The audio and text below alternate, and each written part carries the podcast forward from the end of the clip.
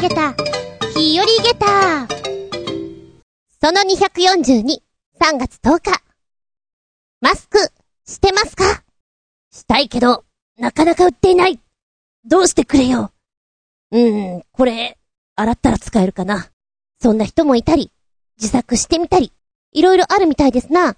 この間テレビ見ていたら、ドクター中松氏が、コロナ対策マスク、スーパーメンというマスクを作っておりましたけれども、あれ結構いいなと思ったのね。ご覧になりました？あのー、マスクというと、布状のものを鼻、口を覆って、そして耳のところでゴムとかで固定するような形じゃないですか。ドクター中松氏のこのスーパー面はですね、うーん、マスクという固定概念をガラッと変えた感じですね。パッと見、透明な板で顔全体を覆う、溶接マスクのような形です。一番最初に絵を見た時に、あって思ったのは、いきなりステーキの、こう、お肉を切る人のね、マスクって確かこんな感じだよなって思ったの。まあ、イメージで言うと、サンバイザーあるじゃないですか。サンバイザーのあの日よけの部分が長いやつ。あれがもうちょっと顔の方に降りてきていて、そこが透明なプラスチック製っていうんですかね。そんな作りになっている。こちらは、リングで頭をこうピタッと固定するものなので、口や鼻に直接触れることがなくて、一回で捨てる必要もないので、安上がりだと。顎のあたりに空間はあるんですけれども、飛沫感染なので問題はないです。そこから飛沫が入りますか？とドクター中松は言っております。いや、大丈夫でしょ？う普通のマスクより全然安心なんです、こちらの方がと。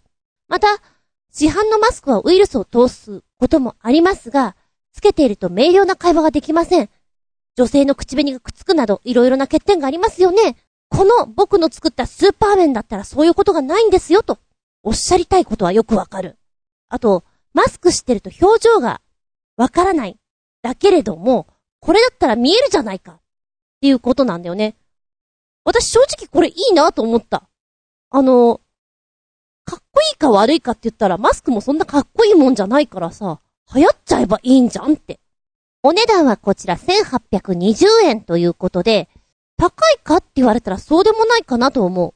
実際、性能のいいマスクとかって2000円レベルとかありますから、あの、美容整形外科の高須院長が、イエス あの人が、新幹線とかでこれ使ってるよね。広めようとしている。いいと思うけどな、私これ。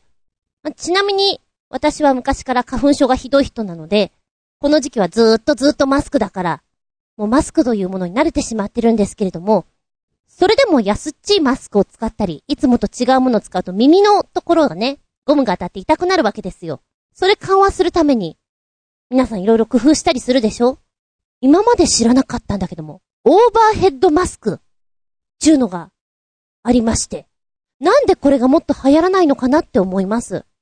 オーバーヘッドマスクは、耳に通常こう輪っかを引っ掛ける部分が、頭の後ろのとこに固定するものになってるんですね。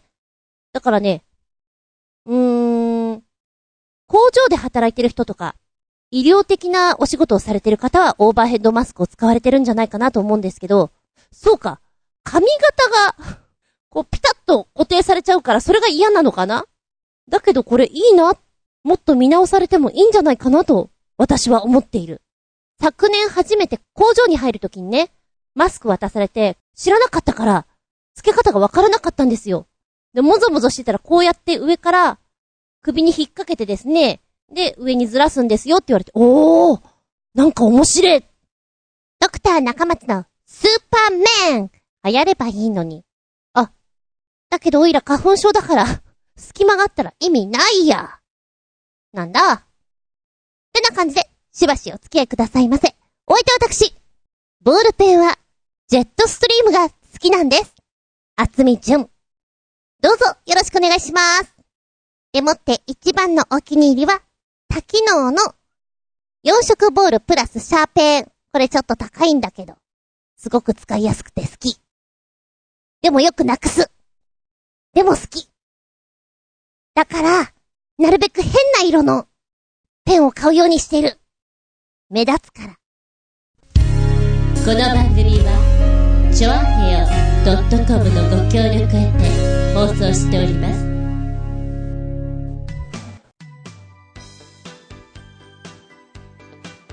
びっくりたまげたプチゲタ話うちには、猫が5にゃんいます。でも本当は、7にゃん ?1 匹、外に出てしまって、行方がわからなくなっております。名前はウリ。昨年、うちに来た子だから。イノシシだから。ウリウリはどこに行ったのかわからない。そしてもう一匹、こっちに越してきて、うちの前にいつも寝ている子がいるから、よしお前をうちの子にしてやろうと思って、うちに引き入れたんだけれども、あの、ちょっと他の子との相性が悪くてですね、2階からぴょーんと飛び降りてしまって外に出てしまったんですよ。でもなんじゃかんじゃでよくうちの前には来ているので、通い猫というのですか。だから、気持ちは、7にゃんただし、かっこ、2匹お外。で、もしかしたら、どちらかがうちに帰ってくるんじゃないかなということで、ご飯を置いてるんですね。で、私は今、白子町というところに住んでます。ここに来て初めて出会った外猫だったので、その子のことを白子丸くんと呼んでます。オス猫で、尻尾が長くて、意外とビビリなんです。でも顔がでかいからきっとこの辺のボスだと思うのよ。白子丸くんは、意外とビビリでして、あの、油断してる時に触るとすごく、ビクってなって、シャーやめろよって言われるんですね。うーん、一年ちょっと経ってこんなにご飯あげてるのになかなか仲良くなれないなとは思っているんですが、またそこが愛くるしい。どうも寒い時期は他の家に行っているのかな？姿があんまり見えないんですね。でも、ご飯置いとくと、朝方にはなくなってるから来てるんだろうなと思って、よし、今日もね、車庫にご飯置いて、行きましょういつもは電気つけとくんですけれども、なんか、その日に限っては、急にケチ心が湧きましてね。節電と思って。電気消したんです。後でつけに来ればいいやと思って。で、暗くなってきてから、あ、そうだ、電気つけに行こうと思って、パチッとつけた時にね、ヒュッと、目の前を横切る、ふわふわの何かが、しましました。何かが見えて、はアライグマアライグマアライグマアライグマアライグマいたよ。ん？待てよ。私は、白子丸くん、通称コマちゃんと呼んでるんですが、コマちゃんにご飯をあげてるつもりだったんだが、実は、うちに来たのはコマちゃんではなく、アライグマくんだったのか？クマちゃんだったのか？と思いながらね。この間、バイクの目の前をこう、イノシシがドドドドッと通ったのと同じぐらいの衝撃を受けました。うちの車庫に、アライグマが、いるよラスカールと思って。他の野良猫かなとも思ったんだけども、でも明らかに大きさとか、違うんだよね。なんか野生のこの 動物の感じがして、うわーって思った。で、我が町、白子町のホームページには、アライグマの捕獲器貸しますよっていうのが出てて、どうやら近年非常に増えてるらしいんですね。農作物への被害が報告されております。アライグマは気性が荒いです。繁殖力が強いです。そして多様な環境に適応し天敵がいませんから、生息地がどんどん拡大しております。捕獲器を希望される方、ご連絡くださいみたいなこと書いてあって、ほーん、こんなとこにいるわけないなと思ったんだけど、いました。ラスカルじゃがいもと、バケツに水を入れて置いとくから洗ってくれないかなジャブジャブ。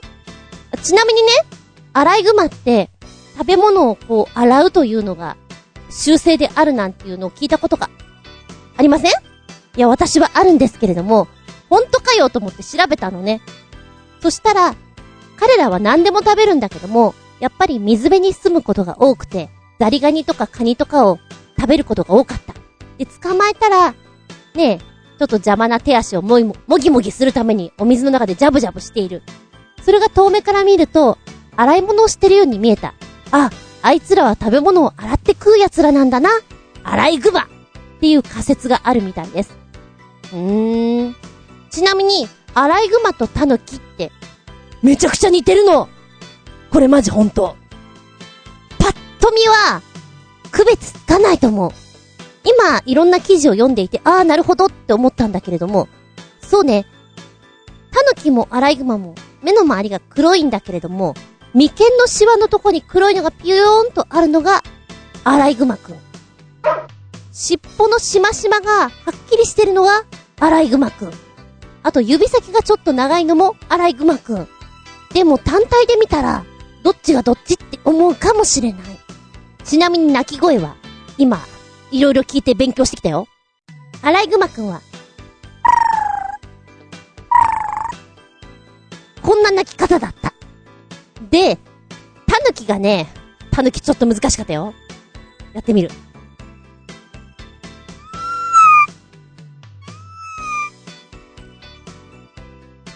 正直私はさっきから何の練習してるのかなと思いながら、アライグマとタヌキの鳴き声をこう、めちゃくちゃ聞いてやっておりますけども、文字にすると、アライグマは、くるるるるるるとか、そんな鳴き方。で、タヌキは、クーンとか、キューンとか、そんな感じの、音かな？なかなか動物園行っても奴ら泣かないからわからないよね。調べるまで、ほう、気にもしたことがなかったです。でも、自分家の家の前に、アライグマくん、遊びに来てるなんて知らなかったからびっくり玉ゲッターでした。いやー、千葉に越してきて、一年ちょい、いろんな動物に出会えて、ワンダフルです。次何に会えるかな？フクロウとか会いたいなフクロウ。好きなんだよねびっくり玉ゲタ、プチゲッター。アライグマくんに会ったよ。の話でした。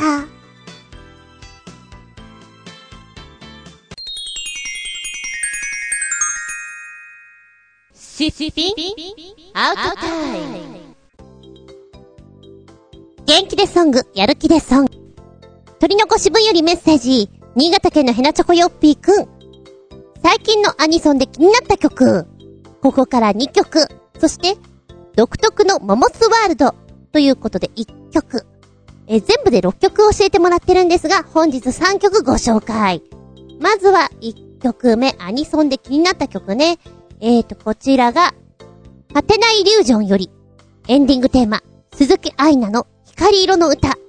を、再生をした時の曲が始まってきて、愛菜さんの歌い方の、なんだろうな、目で語りかけてくるのが、すごく、あるなって思ったの。あの、お芝居してる人って、目の表現力がすごくあるのね。だから、歌っていうよりまず、目に引きつけられたなと思います。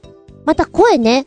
これなんか、不思議な声だなって思いながら、こう、ウィキペディアで、この方はどんな方なんだろうと調べておりましたら、あ、もともとは声優さんなんですね。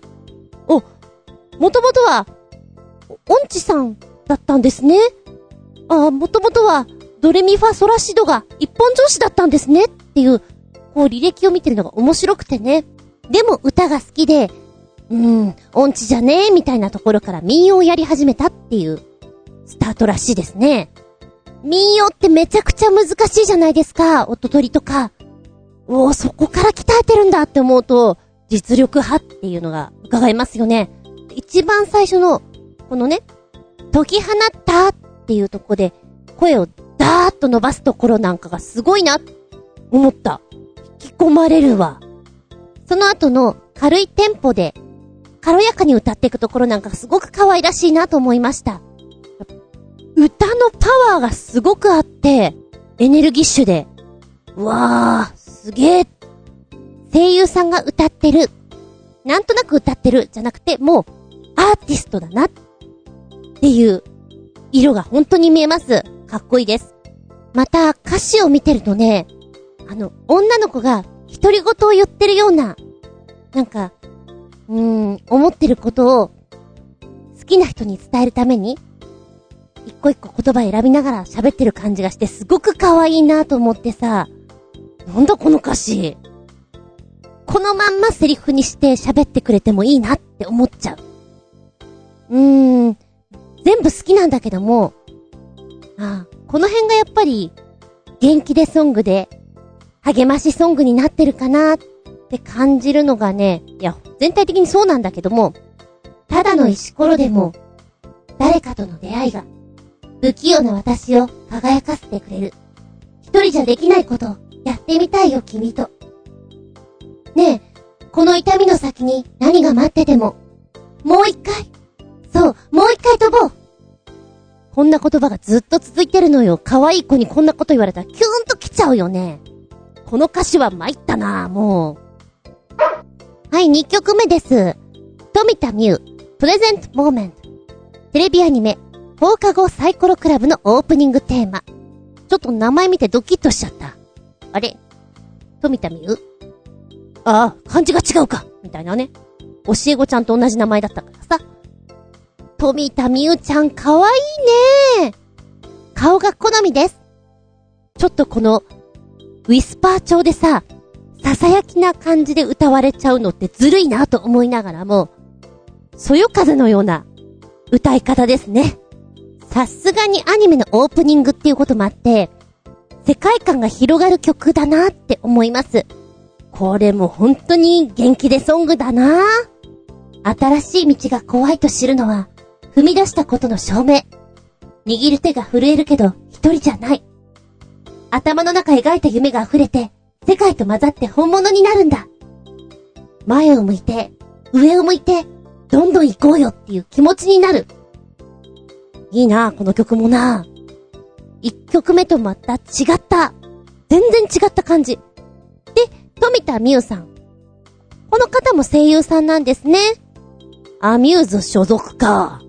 ほほう。声だけじゃなくて、本当にメッセージ性があるのが、いいなぁと思って聞いております。ただこれテンポが速いから歌うの大変だろうなぁと。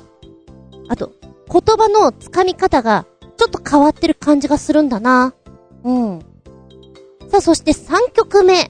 モモスモモスのアルブレヒトあ、全然違う。アネクドットね。あの、自分でメモを書いたんだけど、どう見ても、アルバイトにしか読めなくて、アルバイトじゃねえよな。あ、アネクドットね。はい。こちらは、えーと、旗揚げ獣道の曲ですかね。なんかこのアニメ、不思議。絵だけ、絵をパッと見たらこれ、プロレス、獣漫画？不思議だなぁと思いながらちょっと今、サクッと絵だけ見て、うん、想像しております。そして、モモスモモスさん。えー、デュランデュランが好きで、もともとモモスという名前だったんだけども、バンドを解散したことによって、名前を変えよう。そうだ私も、デュランデュランのように2回繰り返してみようモモスモモスだっていうことで、モモスモモスという名前にしたそうです。1曲目、2曲目、3曲目って本当に違って、モモスモモスはシンガーソングライターということなんですが、ちょっと聞いてるとね、オルゴールみたいだな、心地いい感じで、耳の中にこう流れてくるな、っていう歌い方をします。また可愛らしい、三人三様。また可愛らしさのジャンルが違うなと思って、聞いておりました。え、モモスモモスの歌い方が、うーん、現実的な感じがしないんだよね。すごくね、メルヘンな、ファンタジーな歌い方な気がして、歌詞を見ると、やっぱりちょっと物語っぽい雰囲気がありますね。ああ。この歌を歌い切ることができる人ってやっぱりそんなにいないかもしれないなって思う。なんか、力入れて歌っちゃうと嘘っぽくなっちゃうしさ、独特だな。ふんわりしてる。本当に。もう、モモスモモスの世界だなって。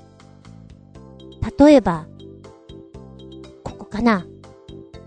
最初のところなんだけども、砂の墓場で咲き誇っていた言葉の花は綿毛になり、君の元に届く頃には僕の気持ちは変わっていた。波間の赤さ、尊くなる。洋蘭の違えれど、声は出なかった。なかなか、詩的な感じがしません？ポエムーなね。うーん。面白いですね。はい、今回は3曲ご紹介させていただきました。元気でソング、やる気でソング、メッセージありがとうございます。あなたは、どの、元気でソングがお好みに合いましたか？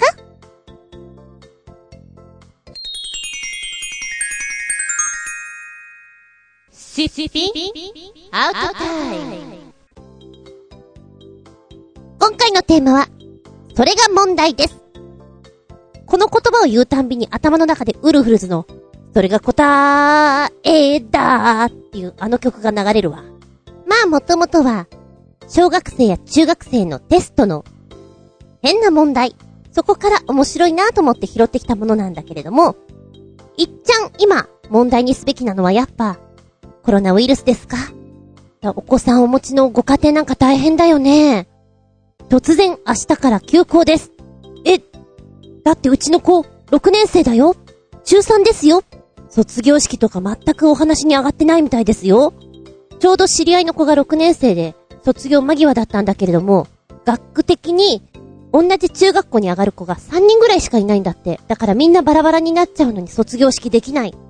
もういきなり明日でバイバイっていうのがすごく悲しいっていうことを聞いてね。ああ、いろいろあるよなーって。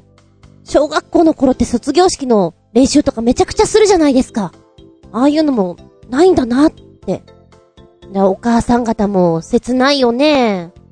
なんか今回のはさ、出だしからこう、動きがゆっくりすぎたじゃん。そういったことのしわ寄せが今子供たちに言っちゃってるなっていう感じがする。あと気の毒なのは、お店とかだね。飲食店、ホテル。なんか、しわ寄せ言っちゃってほんとかわいそうだなって思う。中には、春休みが長くなって喜んでる子たちもいるようでしてね。あれ、こんな時間にうろうろしてていいの君たちってちょっと思ったりするような、コラもいますな。ああ、それは問題ですな。ねえ、お母さん、問題ですな。あと気になってるのが、あの、未就学児というか、本当に小さいお子さんね。マスクなしで大丈夫なの？あれは。な、なんらかしらこう、やんなくていいの？結構してないよね。私が見てる限りはだいぶしてない。ドキドキしちゃう。おばちゃんが。それは問題ですよ。うーん、正直ちょっと、東京五輪も厳しいんじゃないかななんて思ったりもしますけれどもね。まあ真面目な話してもなんなんで。それが問題です。自分のテストのことを考えると、そんなに変な問題はなかったと思うのね。あの、意味がわからないのはあったけど、それは多分私の脳みそが追いついていないだけであって、今ネットとかで出回ってる、うちの子のテストの答案がこんなんだけどっていうあれは、だいぶ変築林だね。うーん、私の時代の真面目なテスト、一本やりこう、覚えてやらせるだけじゃなくて、考えさせるという意味合いで、ちょうどね、おいっ子が、うちの学校の先生がこんなの出していて、ちょっと面白い先生なんだって言っていたのが、理科の先生で、ドラえもんは生物学的には何であるか、みたいなことをテストに書かせるっていうのがあってね。ロボットって答える人もいれば、生き物って答える人もいて、なんか面白いっていうのを言ってたなと思って。先生の人柄とかも出ますよね、こういうのってね。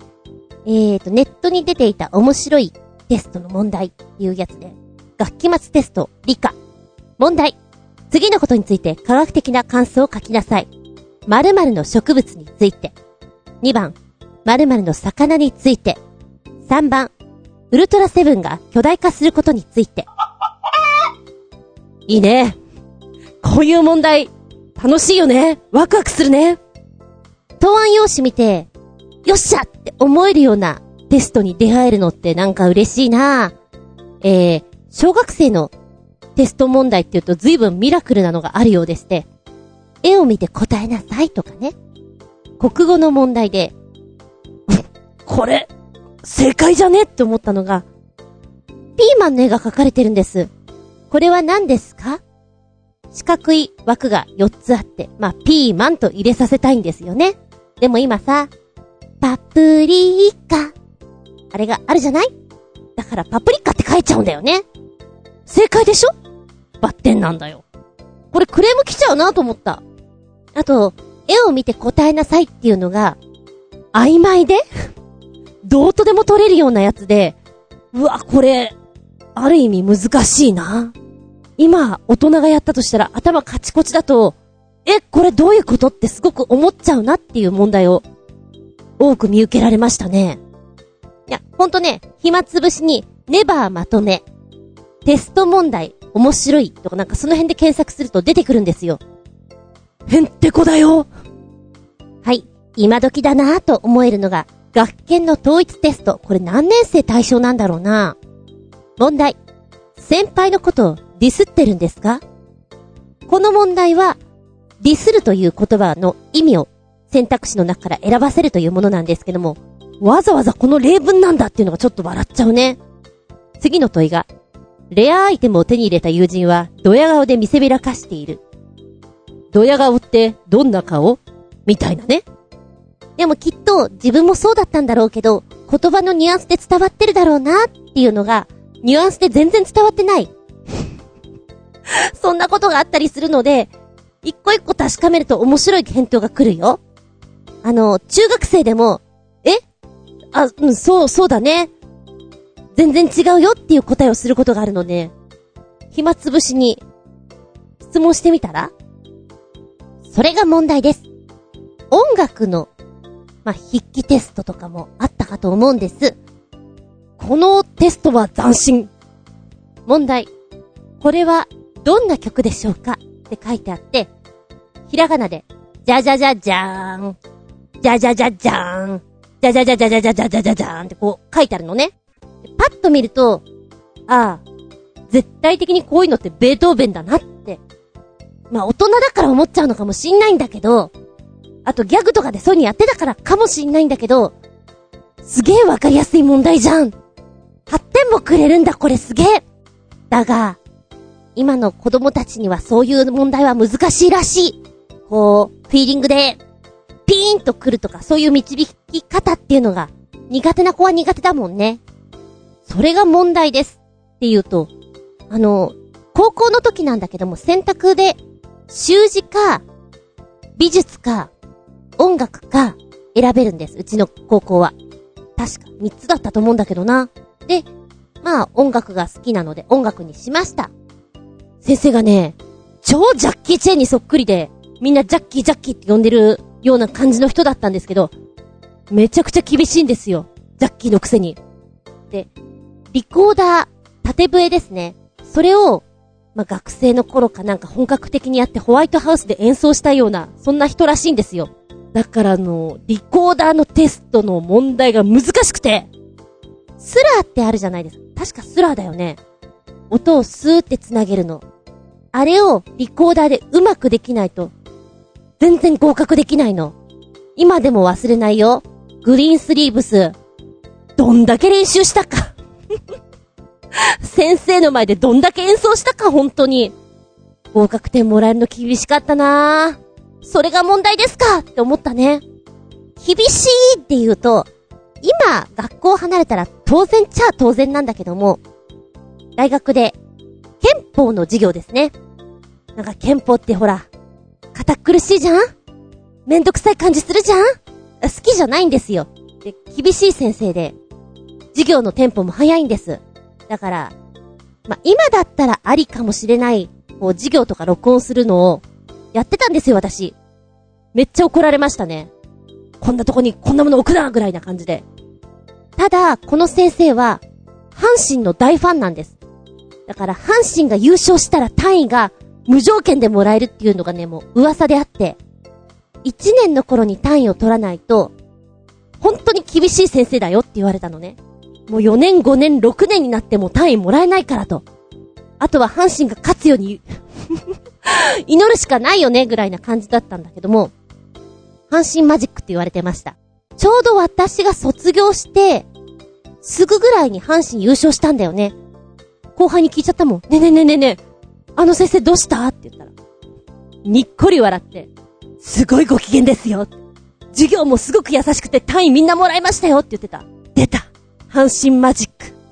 でも、私の時には、阪神マジック聞かなかったので、それ問題ですか？っていうような、厳しいの出たな。懐かしいなぁ六歩持ち込みかなんだよね。で、あの、自分の言葉でこう文章をつらつら書いていくっていうものをいっぱいやらされたんですけれども、もう今じゃできねえな。うん。で、それに似てるなと思ったのが、ネットでやっぱり見つけた変な問題で、大学の先生だね、これも。えー、美術関係の先生ですね。なんか大学とかになると、適当にバイトして、適当に授業出て、テストだけでなんとか乗り切ろうなんていう甘い考えで行く人が多いので、先生もね、結構そういうとこ見てるんですよね。なので、問題はできなくてもいい。一番最後に、今年の有馬記念の結果を回答用紙の裏に書きなさいという問題があったと。で、この先生は、授業中に自分がどれだけ競馬が好きかということをよく語っていたらしいんですね。だから、授業に出ているか出てないかっていうのがこういうところでわかるらしいんですよ。で、その答えを正確に書いたことで単位がもらえたと。先生が競馬好きっていうのを知ってる。それだけで OK! みたいなね。中学校の時の体育の、ま、保健体育だね。保健体育のテストで、期末とかになると筆記試験があった。やっぱめんどくさいじゃん、そんなあのー、骨の名前覚えたりするのってさ。なんとなくでいっかと思ったら、本当にわかんなくてっていうことが多々あったんですけども、お茶目な先生だったんですよね。どちらかというと。周りをよく見てアンテナ張りなさいみたいな先生で、怖い先生だったんだけれども、その時のテストはね、今年のパリーグのなんちゃら選手がとか、相撲の力士の名前をとか、割とテレビを見てると答えられる、そんな問題だったんですよ。私あんまり見てなかったんで書けなかったんですけども、後で聞いたら、実はテストをやる前にもう廊下に答えを張り出してたと。よくアンテナを張って周りを見ているものだけが答えられるようにしていたんだよ、へへーんとか言われて。ちきしょーと思ったね。あと、細かいことが好きな先生もいて、氏名、振り仮名。まあ、一般的に言うと、振り仮名って、ひらがなで振り仮名って書いたとき時には、ひらがなでふ、あの、自分の名前ね。あつみってひらがなで入れなきゃいけない。でも、カタカナで、振り仮名って書いてあったら、これもカタカナで、あつみって記入するように、常識だよっていうのを、まあ、後々答え合わせの時に言われたんですけど、知らなかったから、振り仮名って言ったら全部カタカナかなみたいな感じで書いてたらさ、バッテンもらっちゃって。なんで先生みたいなことで。ねえ問い詰めたらそういう答えが返ってきたりとか。矢印。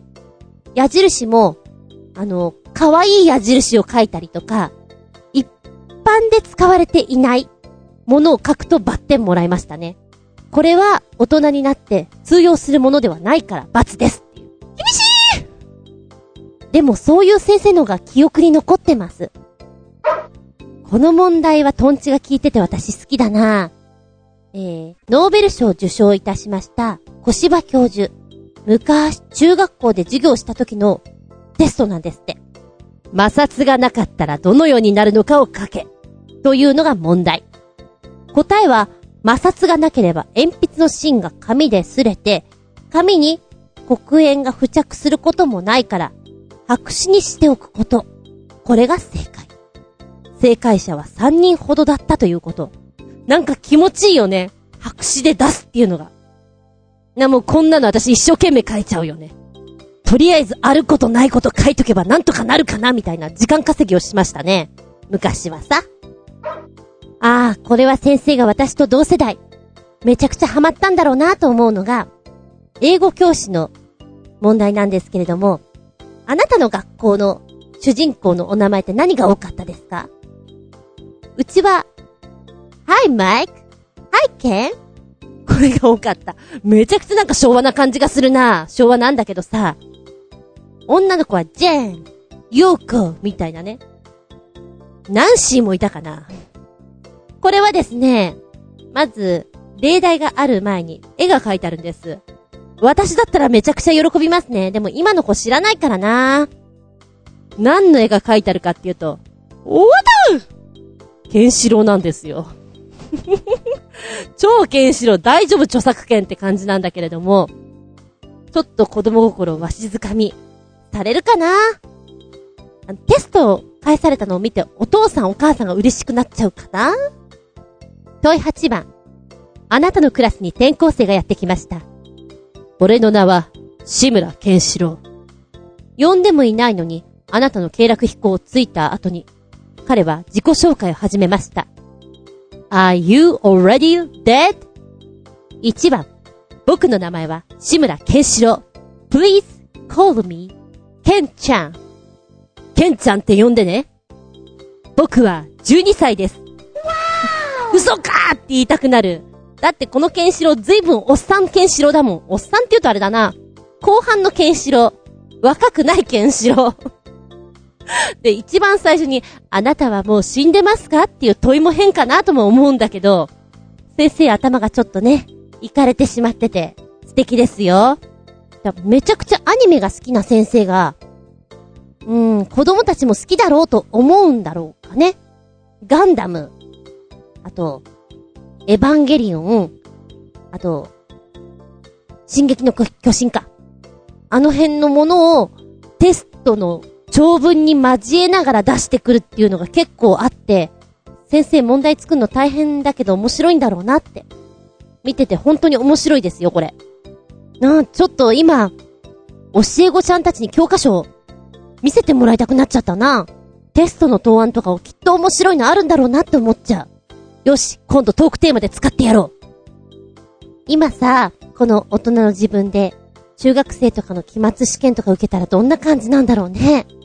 小学生でもいいんだけど、でも算数とかあのあの、長文、長文っていうの？サトシくんがリンゴを買いに行きましたとかいうなんかあるじゃん？ああいう問題はちょっと嫌いなんで 今でもできないと思います。はぁって理解力ないんで。あ、でも間違いなく、体育とか、今やったらもっと楽しめる気がするな。うちの学校なんかね、中学校も高校も体育は割としっかりな感じだったので、例えば、バスケ。バスケ嫌いだった。入らないから。バスケを、えー、二人ってパスして、最終的にドリブルして、ゴールでレイアップシュートを決めて、入れば、合格。入らなければ、何度でもそれをやらなきゃいけないっていうね、やつがありました絶対最後まで残るわと思ったんだけど、運がよく入ったんだよね。よかったよ、一回目で終わってっていうのは、思ったんだけども、そういうのが多かったな。いつまでもやらせるっていうのが。テニスの時間、ええー、ま、遊びっちゃ遊びなんだけど、ラケットで、こう、ボールをね、ポンポンポンポンって、あの、落とさないようにつくだけなのよ。フォアで何回、バックで何回みたいな。でも、やっぱさ、どっか行っちゃうんだよね遠いとこに。どんどんどんどん先生から離れて遠い遠いとこまで行っちゃってね。終了しちゃうっていう。もう一回やりますみたいな。若干、バラエティ番組みたいな、そんなテストも多かったな。そのバラエティ番組みたいなのが、問題なんですよ。なんだろうね。昔はそんなことが非常に嫌だったし、早く終わんないかなとも思ったんだけども、今思うと、学生の頃のテスト、問題っていうのは、いいな。なんか楽しいな。なんでしょう。昔と比べると、今は、ちょっとしたことでも、問題ですってなるでしょあ、それパワハラあ、それセクハラなんでもかんでもそういう風になっちゃうから、コミュニケーションも取りづらかったりするじゃないですか。なんかそうなるとね、あなんか、めんどくさいからいいか。私は会になります。みたいな。コミュニケーションのできない人間がいっぱいできてしまったりするっていうのも思うし、それも問題だと思うよね。守りすぎ。守られすぎ。うん。大人になって、社会に出て、それが問題ですっていうのがすごく深みを帯びたものが多すぎるから。今こうやって学生の頃の、それが問題ですこれかみたいなのを見ると本当に、心が軽やかな気持ちになります。これに苦しんでたんだなっていうのが。なあ、懐かしい。あ、すげえ嫌いなの思い出しちゃった。家庭科の、高校の時かな編み物のテストで、もうその場で編んでくんですよ。で、私ほんとそういうのが苦手で、同じ編み方はできるんだけど、編み方を変えたり、模様を作るのが、ちょっとね、こう、思った通りにできなくて、なんだろう、ひたすら雑巾みたいなのを作ってしまうのですよ。だ問題で、問題。こういう編み方をし、ここからこの模様にしましょう、みたいなのは苦しかったね。二度とやりたくないと思った。でもこれも、例えば学校とかでもさ、学部によったり、学科によったり、専門学校とかでも、より面白い問題があったりするわけでしょ？ちょっと集めたら面白いのできそうだよね？それが問題です。へんてこ問題、不思議問題。なるほど、と感心してしまうような問題。あなたの身近に学生さんがいたら、ぜひ、教科書を見せてもらって、テストを見せてもらって、なんか発見あるかもよ。今日は、それが問題です。でお話ししました。この番組は、ちょあへよ .com のご協力へて放送しております。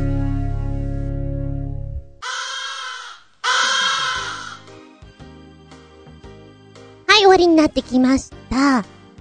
次回は、3月24日、下駄243でお聞きいただけたらと思います。テーマは、うーん、春うらら。ちょっと今 BGM におことをもっと流してくださいって思っちゃうね。きっともう桜も咲いてることでしょう。いやもう散っちゃってるのかな春うらら。空が晴れ。日が柔らかくのどかに照る様。声などが晴れ晴れとしていて楽しそうな様。心にわだかまりがなくおっとりとしている様。うららかに。何言いたいかっていうと、まあ、春に合わせてのんびりと。本当は3月4月って結構、バタバタバタ、忙しかったりするでしょ？会社員なんかはこう年度が変わったりだとか、お店の人も品物が入れ替わったりっていう時期だったり、学生さん、学年変わったり、クラス替えあったり、お友達もあっちこっちに行ったりと、実は忙しい。で、心がバタバタしてしまうと、なんか落ち着きがないから、言葉だけでも、うららかに言ってみたいと思うわけさ。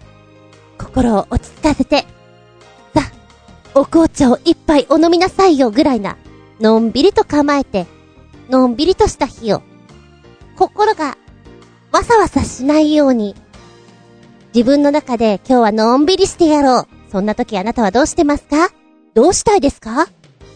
私は、まあ、基本は寝るのが好きなので、目覚ましをかけずに寝て、起きたら、風呂？風呂いいなぁ。予定がなく風呂に入るって素敵だなって思っちゃう。あとはなんか、漫画とかをずっと読む。この間、今アニメ化してんのか。セブンシーズっていうのを読んで、長いんだけど、超少女漫画なんだけど、結構考えさせられ、面白かったです。よかったら読んでみてください。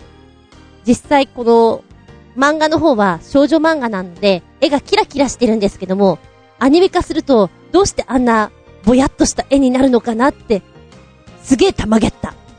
はい、次回のテーマは、春うららということでのんびりと行きたいと思います。気持ちはな。お便りは、チョアヘオホームページ、お便りホームから入っていただきますか、もしくは私のブログ、ズンコの独り言の方にメールフォーム用意してございます。こちらご利用くださいませ。じゃなければ直接のメールアドレスもございます。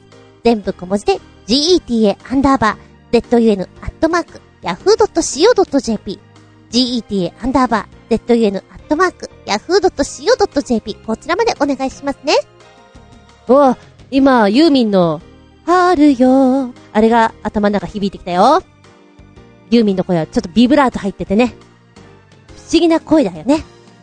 では次回は3月24日。日付が変わるその頃に、か？日付が変わったその頃にまたお聞きいただけたらと思います。ここまでのお相手は私。キャビアって美味しいんですか？あの、つぶつぶ。厚み順でした。見舞い聞く舞い話す舞い。ずんこの話も、もう、おしまい。バイバイキーと、前回、テーマ、貧乏貧乏貧乏。みんなの貧乏貧乏。お便り取り残しちゃった。ごめんなさい。貧乏に合わせてこの曲をってことで教えていただいております。新潟県のヘナチョコヨッピーくん。一曲目。ウルフルズの貧乏。94。94って読めばいいの ?94 のがかっこいいか。二曲目が、ロスプリモスのラブユー貧乏。えー、まずは、ウルフルズ。好きなんですよ。あー、ウルフルズこんな曲も歌ってんだな。歌詞を見るとね、めちゃくちゃ少ないんですよ。で、あの、演奏は3分ぐらいあるんだけども、歌詞がそれよりすごく短くて、他で見せてるって感じかな。あの、ワオとか、あーんとか、うーんとか、なんかそういう愛の手がめちゃくちゃ入る歌だね。歌詞が遊び心あって好きだな。宝くじ、くじ買って10時10時とかさ、語呂合わせみたいなのがいっぱい出てくる。聞いてると楽しくなってくる。あの、ウルフルズというと、借金だよとかも歌ったりなんかして、なんか繋がってる感じがして楽しいなって思います。好きだよなしばらく聞くのを忘れてました。なんかこれを聞くとまた聞きたくなるなって。はい、そしてもう一曲目。これはどんな曲なのかなと思って聞いたら、超昭和。ロスプリムスの Love You Bimbo。なんだろう。たの、楽しいよ。くり聞いてくださいって感じで。皆さんやっぱりね、スーツ着てらっしゃるような、もう歌い方がしっかりしてらっしゃる。ロスプリモス、5人組なんだね。歌詞が今出てくるかな？あ、出てこないなまあ、あの、動画の方を見ると、歌詞も一緒に出てくるので、それで見ることはできるんですけども、歌ってるのを聞いてると、わわわわーって入れたくなります。愛の手として自分でね、そんな、しみじみとした曲だな。子供の頃だったら、これ聞いていたらすぐチャンネル変えちゃってたなっていうなんかあの、退屈だなって思ってしまうようなメロディーラインなんですけれども、しみじみと入ってくる。出だし、白滝とネギとお豆腐白菜。肉は入ってないわ。私の人生。わわわわみたいなさ。ちなみにこの時代って、私じゃなくて、あたしっていうイメージがありますね。この歌の中でもあたしと言ってます。え、続いて、お金だけが生きがいなの。忘れられない。なんかすごい人生背負ってる感じじゃない？で、この、コーラスがすごい、なんかね、いい膨らませ方してるんですよね。この辺の歌い手さんっていうのは本当に力があるなって思います。おじさま方。スナックとかで、あのー、ね、チューハイとか飲みながら歌ってそうな曲ですよ。ラブユー貧乏。なんかあの、こっそり聴いていただきたいな、イヤホンとかで。そんな曲です。ありがとうございます。でもあれよね。すき焼きってあの、タレが美味しいからさ、肉入ってなくても、白滝、ネギ、お豆腐、白菜、十分うまいよね。あれはそれだけでいける。あれにさ、ご飯ぶっかけてこう食べると超うまいだろうな。逆か。その鍋のものをご飯にぶっかけて食うと超うまいよな。貧乏飯。いや、豪華な飯ですよ。メッセージありがとうございます。貧乏貧乏貧乏。みんなの貧乏貧乏。あ、ちなみに、海外の貧乏飯っていうようなのもあったんですけど、なんだろうね。海外の貧乏飯ってそんなに貧乏感がないのはどういうことだろうかあの、パンになんか塗ったくって食べてるのって、ゴージャスな感じがしていけねえな。やっぱ究極は、インスタントラーメンとか。あの、あの後にもたまに見るんだけども、他のなんかネタあるかなと思って、究極貧乏飯。これをやったら、合格みたいな。どう合格なのかって貧乏の合格ね。ご飯に水、もしくはお湯。名付けて、貧乏丼。それは、水やお湯に入れる必要があるのかな。ま、塩とか醤油とかちょいと入れなよっていう話なんだと思うんだけど、おかゆ的な？あ、膨らませようってそういうこと？そういう魂胆か。はあ。じゃあおかゆでいいじゃん。でもなんか海外の貧乏飯ってもっとなんか、ワイルドなの来るのかなと思ったの。そうでもなかった。まだまだ探している。ちょっと面白いからな。メッセージありがとうございました。